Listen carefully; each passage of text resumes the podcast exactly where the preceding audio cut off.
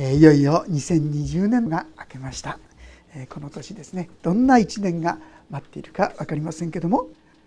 いろんな意味で新しい年ですね。皆さん覚えてますか？ああもう21世紀だ。もう21世紀だって言った時覚えてますか？なんかついこの間のような気がしますけどもそれからもう20年経っちゃったんですね。2020年になりました。でもそれだけではなくて私たちの教会にとっても今年は30年が終わって新しい年。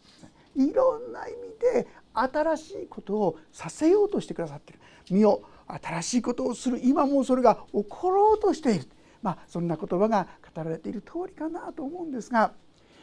そういういろんな出来事の中で私たちがいつでも忘れてはならないこと。それは何か、まあ、求めながらですね今日は誰でも乾いているならというところでご一緒に聖書から学ばせていただきたいなそう思ったんですね。皆さん乾いてないのに水飲むってちょっと辛いでしょ？ちっとも嬉しくないですよね。でも乾いてる時の水なんてのは本当に何者よりもこうごちそうっていうんでしょうかね美味しいそう思うんじゃないかと思います。今日私たちは乾いている私たちが豊かな信仰生活に導かれる秘訣それは乾いていることだということに皆さんお気づきになってらっしゃるでしょうかね。ああもう間に合ってますって言ってるとどんなに美味しいものでもちっとも美味しく感じないんですよね。だからあ乾いているあ自分は乾いているそのことに気づくことが大切なんだそのことをまず第一に申し上げたいと思うんであります。御言葉そのものを読ませていただきますが37節。さて祭りの終わりの大いなる日にイエスは立ち上がり大きな声で言われた。誰でも乾いているなら私のもとに来て飲みなさい。私を信じる者は聖書が言っている通りその人の心の奥底から生ける水の川が流れてるようになります、えー、皆さんこれは何を語っているか分かりますか？ああ聖書の世界だから砂漠地帯だから喉が渇くんだなって。皆さんそういうふうに読んじゃうとですね 聖書が言ってる意味ちとも分かりませんね。ここで言ってるのは喉の渇くことを象徴して魂の渇きというものを実は教えてくださっているわけです。皆さんの魂は乾いていますか？ということです。別な言い方いたしますと自己満足していると乾いてないんですよね。あもういい。間に合ってるってこういう状態ですから。ですから私たちは乾いてませんのでそれ以上のものをなかなかいただくことができなくなってしまう。いつでも良きものを私たちがいただいていくために必要なことは乾いあ乾いているんだなということを認識させていただくということなんですよ。正直まして私たちは、まあ、諦めが早いと言いましょうか いろんな辛いことを通ってもあ、まあ、無理だわダメだわって言ってですね神様に対しても諦めてしまっていることが多いと思いませんか？聖書の世界によれば何て言ってるか「求めよさらば与えられん」でしょ？文語訳ではね。でも無理だっていう思いが強くてもう求めようともしないってことの方が多いと思いませんか？諦めちゃってるんですよね。別な言い方するとそれでよしとしてしまってる自己満足いやそれを乾いた方がいいよっていうある意味で教えなんです。じゃあどうしたら乾くんでしょうねそれは私たちが神様に触れていくということなんですね。まあ、今日この箇所で語っていることは具体的に言ったら何のことなのかって言いますとね精霊という方について語っています。神様はイエス・キリスト自分の罪からの救い主ああ自分は足らない人間だな救われる必要がある存在だなということを認めてイエス・キリストを信じた人に注がれる精霊という方について語っているんですよ。そして私たちがこの方のことをもっとよく知っていく必要があるんじゃないか。せっかく聖書の世界に開かれてきてるのになお本当にこの豊かな命というものに預かりきれてないんじゃないか。私たちはもっともっと乾いて上乾いてそうして神様あなたのその恵みに預かりとうございますと言ってですね出ていく必要があるのではないかそれによってその人の腹の底から生ける水の川が流れてるようにもうですね皆さんこれは精霊という方イエス・キリストを信じますとどういうことが起こるか。皆さんがイエス・キリストという方を自分の罪からの救い主としてお信じになられるとその人の罪が全部清められる。これが神様が約束してくださったこと。そしてその清められたものの中には聖霊なる神様です聖霊という方を皆さんのもとに送ってくださるしてその方が私たちのうちに新しい命を与えてくださると言ってるんですよ。私たちは生まれながら今まで経験してきた自分の力しか知ることはありませんでした。でその力ではもう到底無理無理という思いの方がはるかに強いわけです。ところがこの方は私たちのうちにあって不思議なことをなさる方だということなんです。誰でもキリストのうちにあるならその人は新しく作られたものです。古いものは過ぎ去った身を全てが新しくなりましたそんな言葉が記されているんですが本当に私たちは新しくなっていけるんですよ。まあ分かりやすく言えば私は神様死ぬ前信じる前は世界一自分が嫌いだったんです。世界一っていうのは世界を知らないくせにですねでも自分が嫌いだってもう嫌いだってそう思ってたんですよ。でもだんだん嫌いじゃなくなっていくんです。まあまあこんなもんかなそのうちいろいろ失敗してもドジやなって 可愛いなってそんなふうに自分のことですねだからごめんなさいね皆さんいろいろ失敗してるたくさん失敗してるんですが「あすいません」っつって心の中じゃねそんなにそのことで悩んでないんですよ。神様が自分のことを好きにならせてくださるんですよ。世界一嫌いな人でもその人のことが嫌じゃなく自分のことが嫌じゃなくなっていけるんですよ。例えばな。こんな神様はそういう新しい命というものをくださる。これ一生懸命ねやっても頑張ってもですねボロが出ちゃうっていうんでしょうかね。自分の努力や頑張りでやった人の場合にはある程度までいくかもしれませんよ。けどねどっかで疲れてもうダメだ。これ以上できない。そういう状態になりますよ。でも御霊様がしてくださる時は違うんです。新しい命なんですよ。新しい力なんです。ですから私たちにはできないはずのことがあれ？できてた。もう嫌で嫌でならなかった人に対してあれ？今何も感じない。起こりえないことが起こるんですよ。それが神様が私のうちにあって成してくださってるそういうことなんです。このことを私たちは少しだけじゃなくて皆さんこの生ける水の川が流れてるようになります。これねちょろちょろ川じゃないんですよ。向こうの方にですねなんかこう見ますと和地って言って全然水が砂漠地帯ですよ。ところ雨季に入りますとね大体どこでもそうだっていうのはも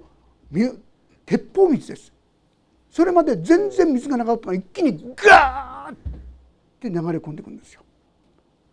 もう気をつけないと流されてしまうほどの水がやってくる。そういう水が来るっていうんですがいかがでしょう。ね私もここまでとは言えないなって自分で思いますね。ちょろちょろじゃないかもしれないけど。でもそんなんじゃない。でも神様の言葉は生ける水の川が流れてるようになる。これお約束ですよ皆さん。神様のお約束なら神様答えてくださいと神に迫っていくことは神様喜んでくださることですよ。どうしてかって言いますと神様の言葉に信頼してだから求めることでしょこれ信頼の結果ですよ。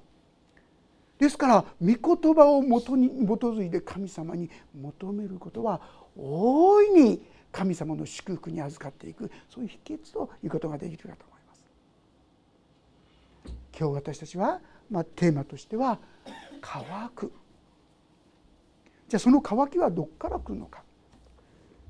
まあ、別のところですねマタイ伝というところにあのイエス様が三条の説教つって人間のあるべき姿がいろいろ書いてあるところなんです。あの心の貧しいものは幸いなりって言った言葉聞いたことがあるんじゃないでしょうかあの言葉その言葉の中に一連の中に一つですね「木に植え乾くものは幸いです」その人は満ち足りるからですって言葉が出てきます。マタイ伝の5章の6節です。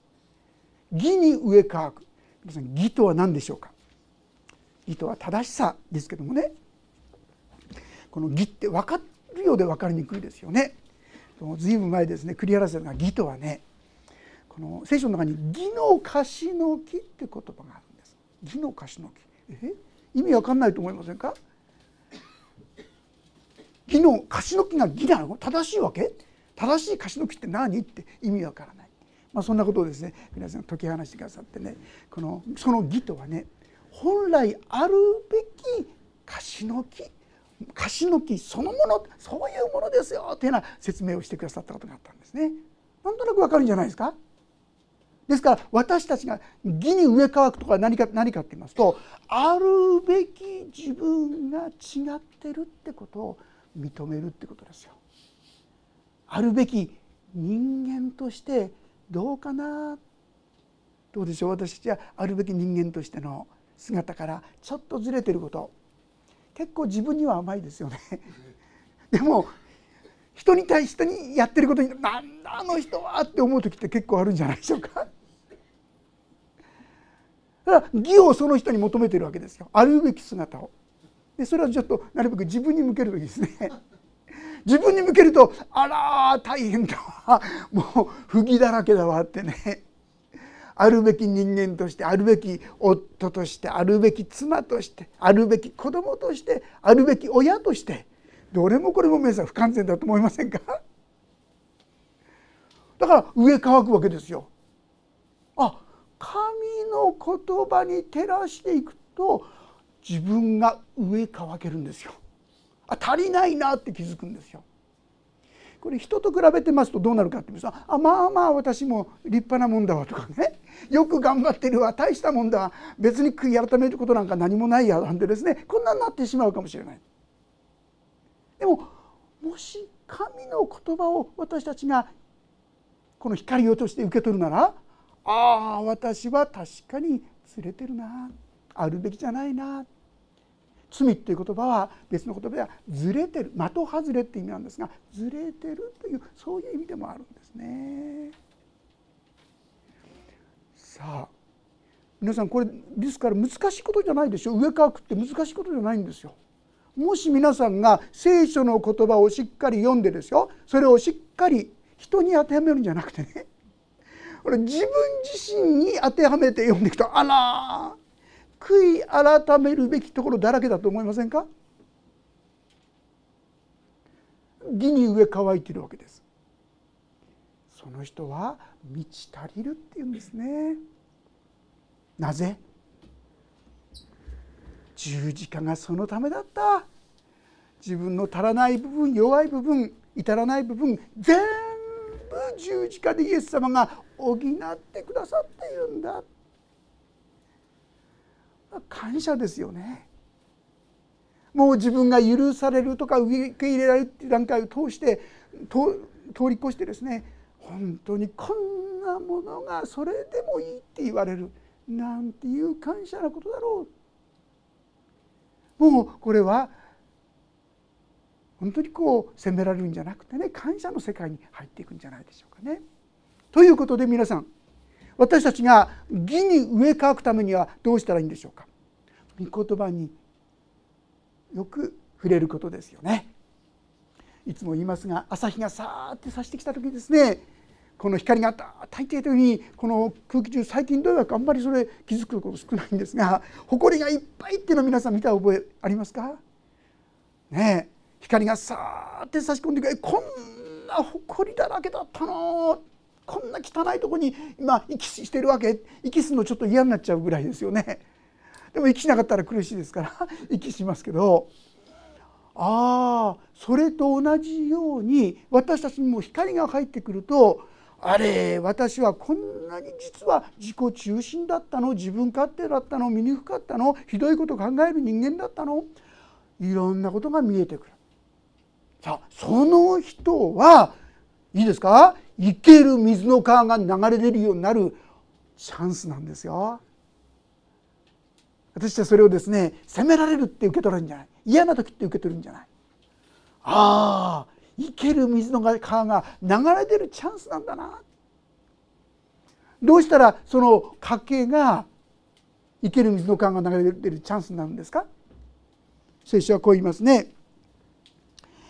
え、私のもとに来て飲みなさい。私って誰ですか？イエス様ですよ。イエス様飲みなさいっていうのはイエス様助けてくださいってお願いすること。もっと言うならあイエス様にはその力があるんだったっけ？と言ってイエス様を思い起こしてですねイエス様にお委ねすると言いましょうか。そこまでできたらもう完璧ですね。イエス様のとこに来ることなんですよ。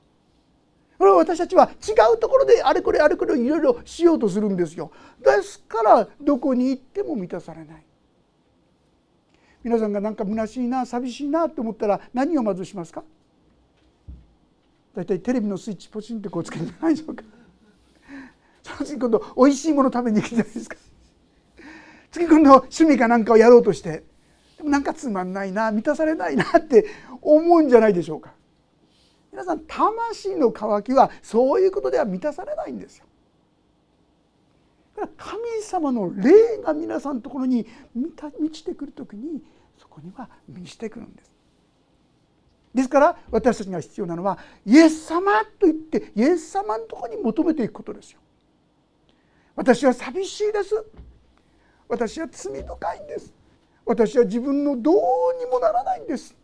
自分の弱さや垂れなさや愚かさや醜さやそれをそのまんまイエス様と言って持っていけばいいんです。難しいことじゃないんですよ。自分が上乾く自分が足らないそこの気づいた事柄をイエス様って叫ぶんですよ。求めるんですよ。誰でもできることですよ。あえて言うならできないのはプライドが許さない。いや私にはできるはずだ。私は前はできたんだなんつってですねそうするとなかなか満たされてこないんです正直に自分の惨めさや愚かさをそうなんです神様助けてください憐れんでくださいとこう神様に持っていく時になんとそこに何か満たされていくものが起きてくるんですよね。神様はそういう命をくださってるんですよ。精霊が皆さんのとこに来ているということはそういうことなんです。ただ多くの場合ですね皆さん精霊様はもう皆さんあの間違いもし皆さんの中でまだイエス様を信じてない方がおられたらその方の場合にはどうぞイエス様を信じてくださいイエス様を自分の罪からの救い主として信じてくださいこれはどうしても必要なことです。でこれがあるならば誰のうちにもすでにその精霊様が来てくださっているんですが問題なのはね玄関にまでは入ったと言いましょうか 皆さん入ることを許したんですがそれ以上奥に行くことを許さないんですよね。あとはいいですから自分でやりますからっつってですね神様にお任せしないで何でもかんでも自分でやってですね人間関係でも難しい問題でもいろいろ苦労しながら汗水流しながら自分でやっていこうとするとああ苦しい苦しいもう神様に従うなんて辛くてやってからないなこんなふうに感じちゃうんです。そうじゃないそれはお任せしないから苦しいんですよね。委ねられないから苦しい。だから神様助けてくださいと言って素直に神様のとこに持っていく乾いたものを苦しいことを全部持っていくそして、えー、そのことはさらにこうも言いますね。38節。私を信じる者は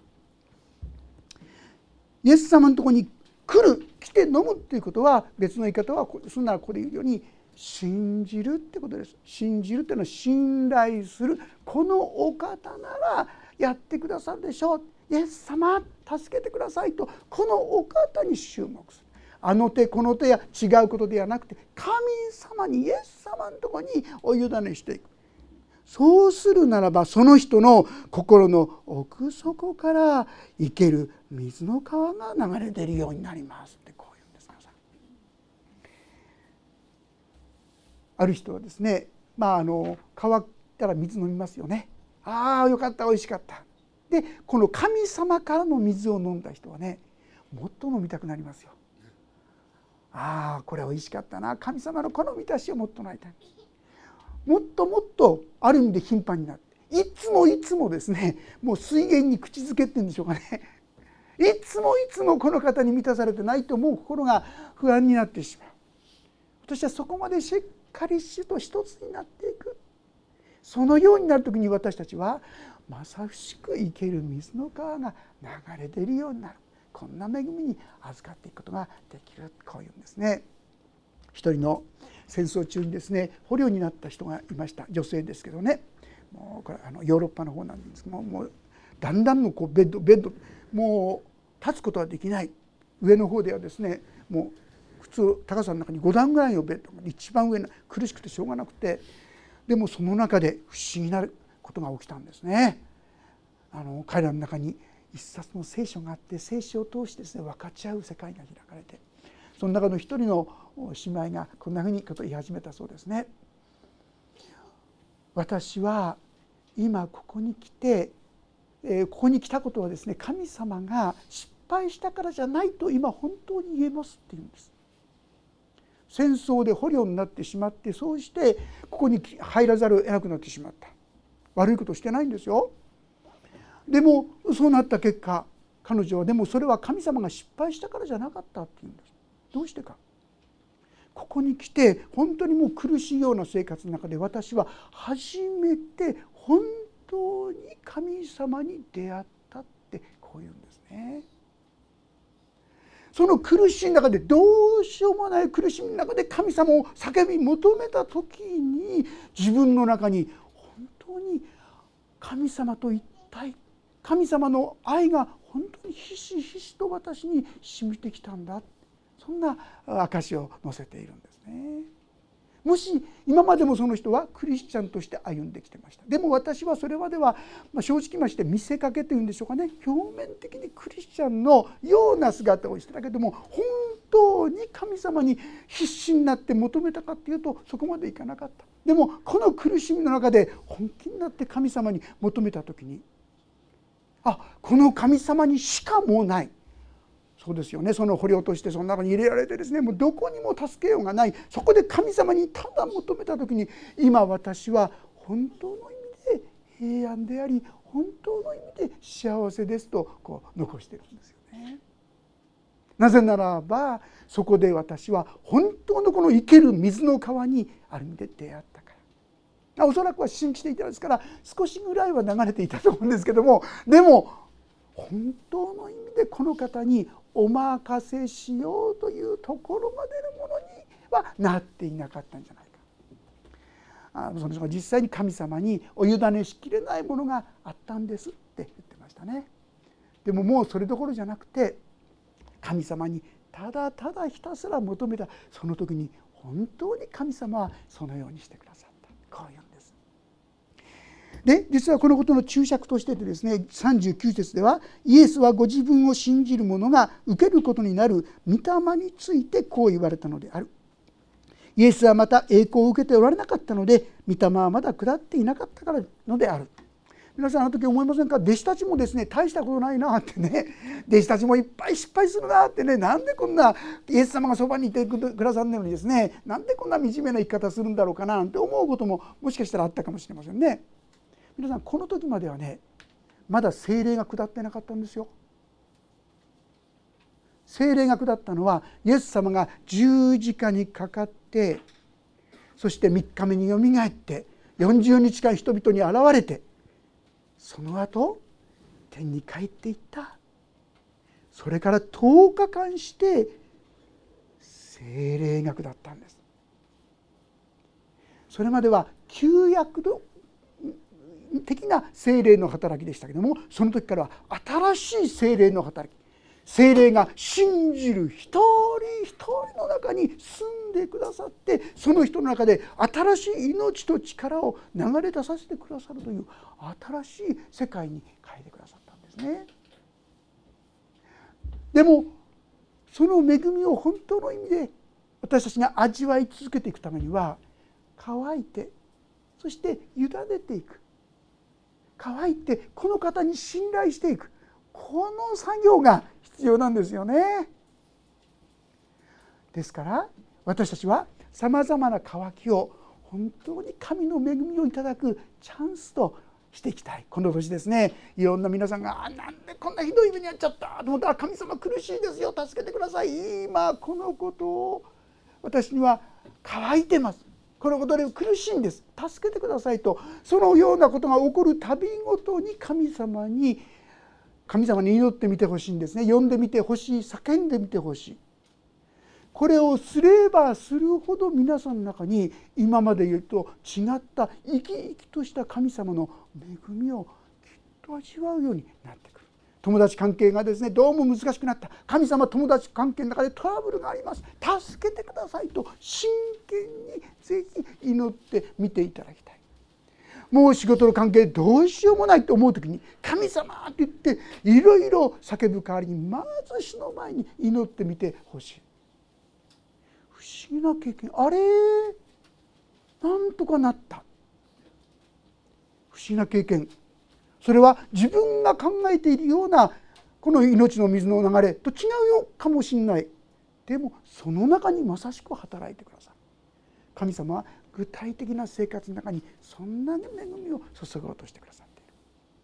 神様は今年皆さんにどんなことを計画してくださっているか分かりません。また教会にもどんなことを神様は計画してくださっているか分かりません。でもあらゆる機会に困った問題苦しい問題辛い問題が起きた時に「主よ」と言って主を本当に求めていく乾く。そして主に信頼していくものになりたいと思うんですね。エゼキエル書の47章というところにですねその聖霊が終わりの時代にですねこの神殿から流れ出てそして水が流れていくんだそしてそれはアラバの海に入るんだって書いたんです。アラバの海って分かりますか？これ死海です。死海。視界って分かりますね。もう塩分がすごくて生き物なんか何も生きられない。そういう視界です。でもその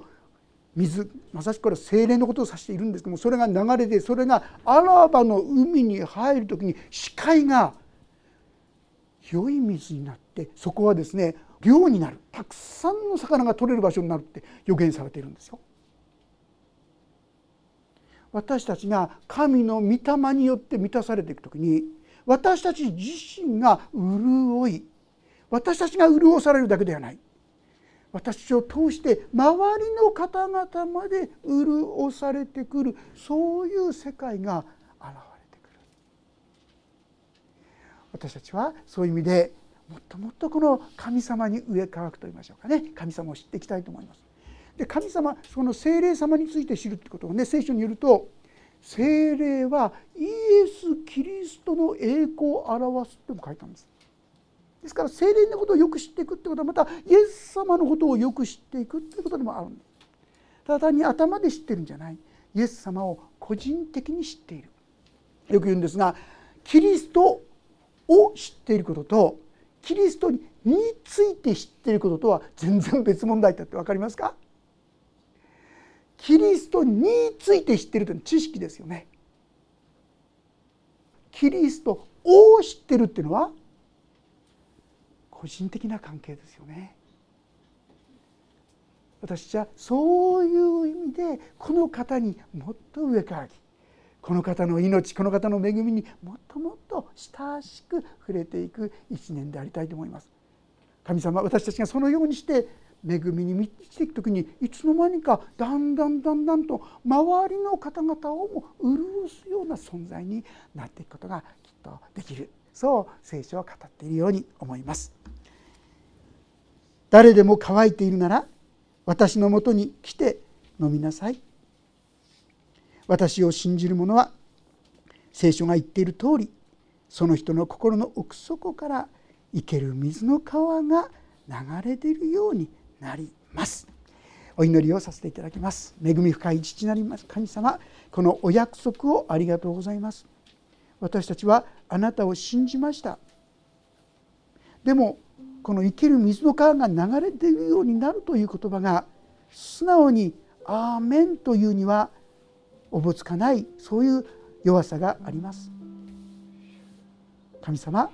どうか私たちが素直に自分の渇きを認めることができるように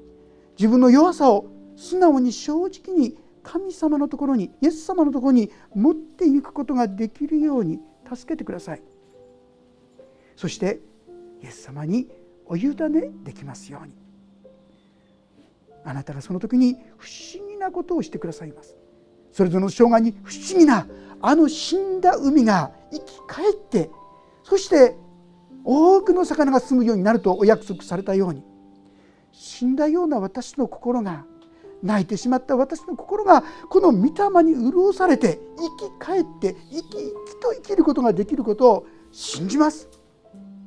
どうぞこの年がこの神様の慈しと恵みをいよいよ豊かに味わっていくお一人お一人の歩みでありますように困難や試練が死を苦しみや悲しみで終わるのではなくてかえってこの大きな恵み祝福に預かるチャンスとなっていくことができるようにどうか渇きを認めてイエス様のところにすぐに助けを求めるお一人お一人となさしめてくださるようにお願いします。この年が豊かな豊かな主の祝福に満ちた年となるように主よ祝福してください。御手に委ねます。イエス・キリストの皆によって祈ります。アーメンもうしばらくそれぞれに自分の言葉で応答の祈りを1年間の本当に恵み感謝してお祈りしていただければと思います。